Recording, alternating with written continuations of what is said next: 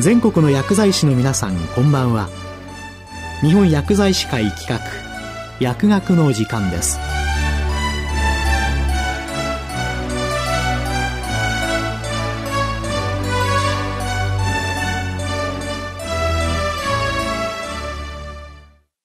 今日は食事由来外因性の資質を考えると題してお送りします。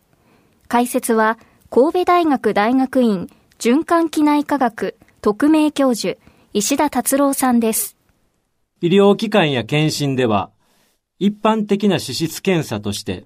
コレステロール、中性脂肪が測定されます。そこでまずコレステロールの指導に役立つお話から始めます。コレステロールには悪玉の LDL コレステロールと善玉の HDL コレステロールがあり、合わせて総コレステロールと言います。悪玉の LDL が高いと、心臓や脳の動脈硬化性疾患になりやすくなります。したがって、LDL が基準値の140を超えて高い場合には、治療を考慮する必要があります。ただ、治療イコール薬を飲むことだけではありません。薬を飲んでも飲まなくても、生活習慣、特に食生活の改善は非常に重要です。日本人の血中のコレステロールは、この50年で40ほど直線的に上がりました。一方、アメリカ人の血中コレステロールは同じ時期に20ほど低下しました。日本人の上昇の原因は、食生活の欧米化で説明されています。確かに、コレステロールをたくさん取ると LDL は上がる傾向があります。コレステロールを多く含む食品として、卵類、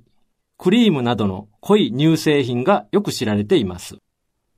しかし、実際にはその摂取量と血中濃度の関係は非常に個人差が大きく、食べてもあまり上がらない人、あるいは食べてないのに高い人もおられます。血中コレステロールは食事からの摂取量、これを外因性コレステロールと呼びます。それと、体内、特に肝臓での合成量、これを内因性コレステロールと呼びます。この両者によって調整されているので、食生活だけで決まるものではありません。コレステロールをあまり食べないのに、血中コレステロールが高い人は、食事由来よりも体内での合成量が優位な体質を持っておられるからです。しかし、たとえ体質であっても、コレステロールが基準値を超えて高い場合は、動脈硬化になりやすくなることに違いはありません。すでに悪玉コレステロールが高い、あるいは中年になって上がってきたような方は、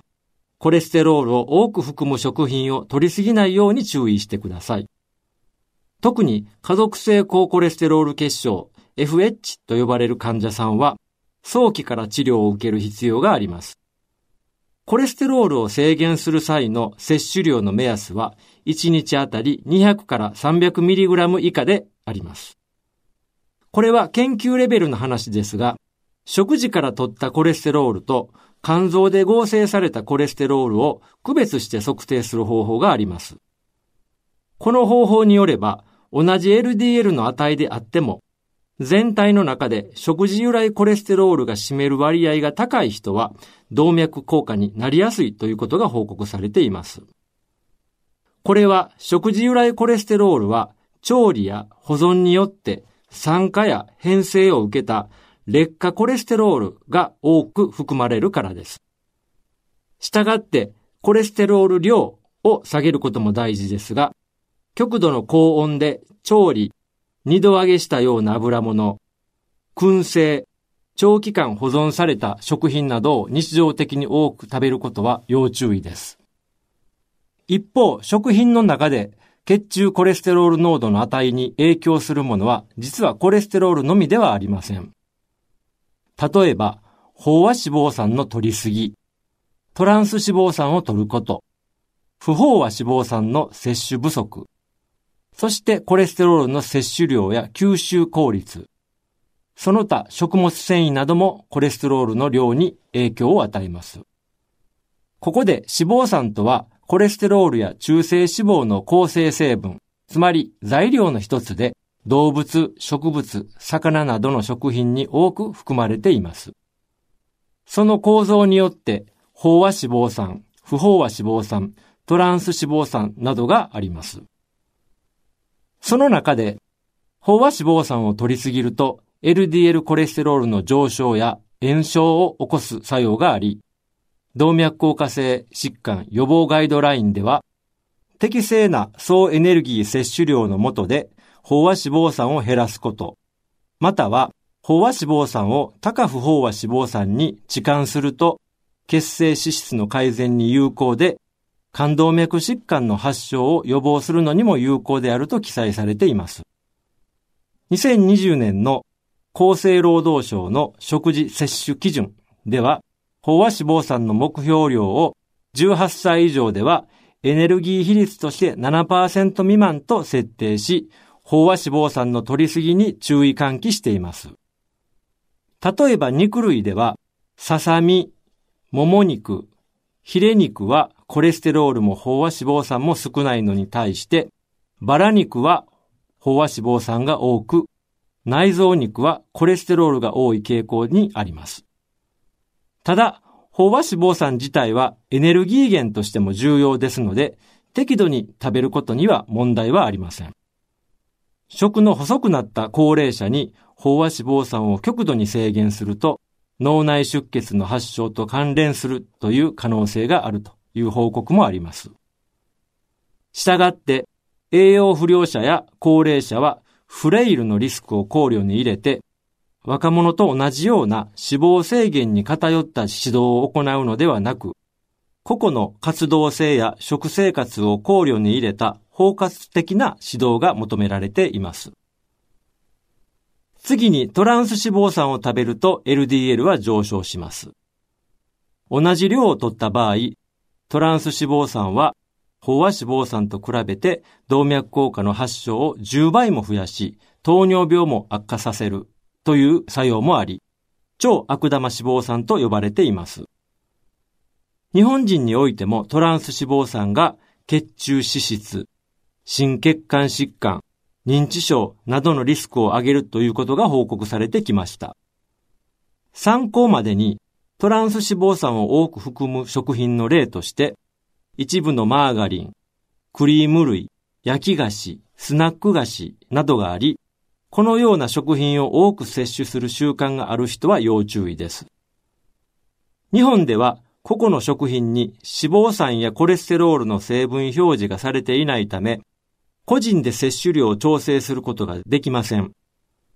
したがって日本でも加工食品の脂質の成分表示が求められています。ところで、不飽和脂肪酸の中でもオリーブ油、サフラワー油、高オレイン酸ベニバナ油などは血清脂質の改善作用があるので、適当に食べることは差し支えありません。しかし、これらも取りすぎると逆効果になる恐れもあるので、積極的に取ってくださいとお勧めするものではありません。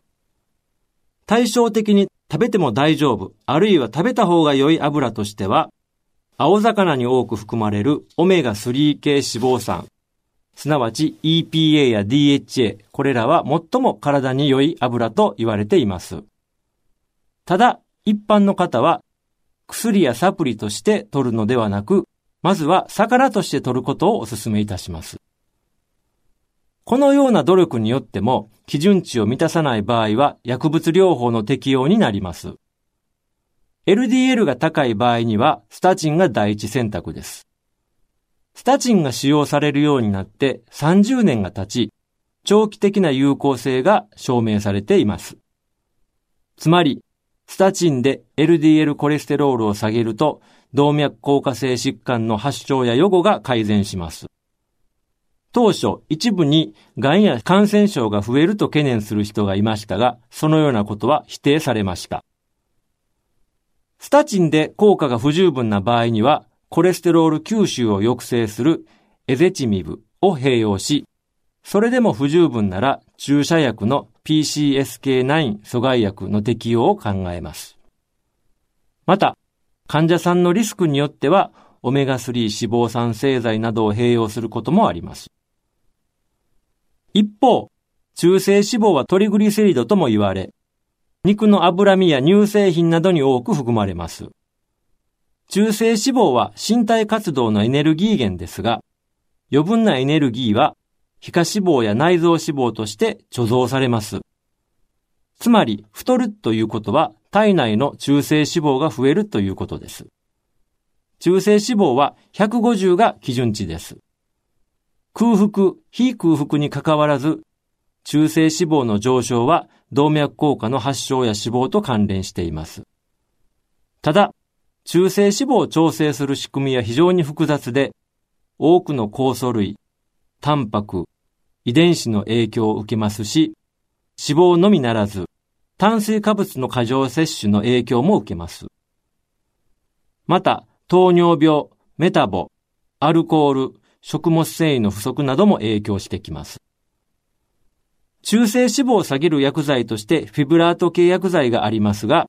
生活習慣の改善をおろそかにして薬を飲んでもその効果は限定的になります。最後に、昔の栄養指導は、卵やコレステロールなどの特定の食品や栄養素の摂取制限を強調するものでしたが、食事の成分による多彩な影響があるので、以前のように LDL コレステロールの値だけに注目して指導するのではなく、コレステロール、中性脂肪、脂肪酸などの脂質の種類や、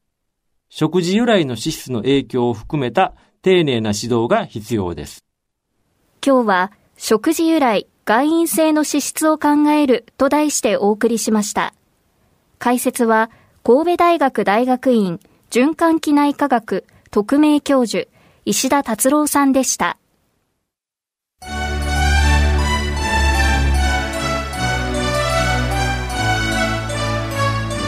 日本薬剤師会企画